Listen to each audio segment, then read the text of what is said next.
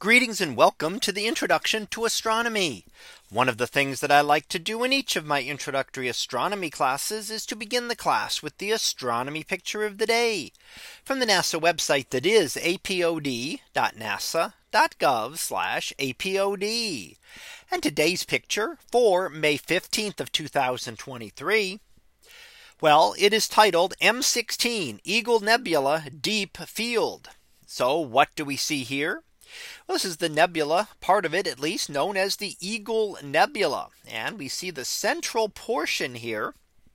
And that bluish region toward the middle actually contains a young cluster of stars.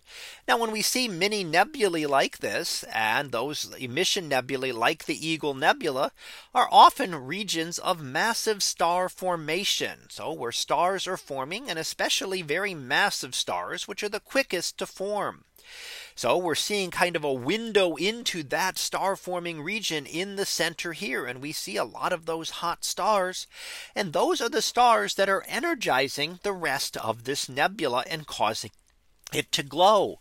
It is those stars, those very early stars to form very massive that emit lots of ultraviolet light.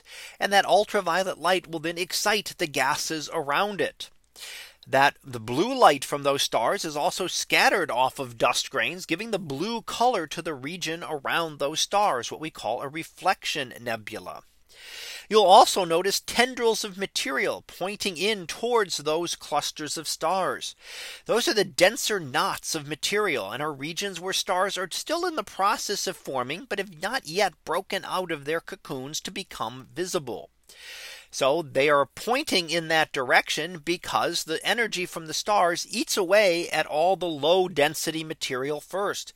It is only those denser regions that remain and are harder to uh, eat away. So they remain and stars at the tip of them are still forming. And in a way it can be a fight between the stars and the gas and dust. Can the stars eat away at enough of that material before more stars have a chance to form?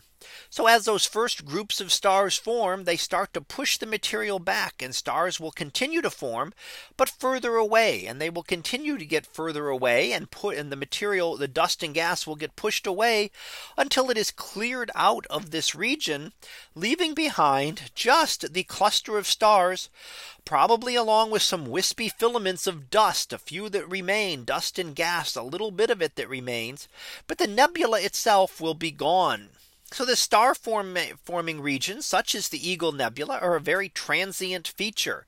And while we will see this for many lifetimes and this will last for thousands and thousands of years, eventually it will continue the eating away process by the energy of the stars will continue.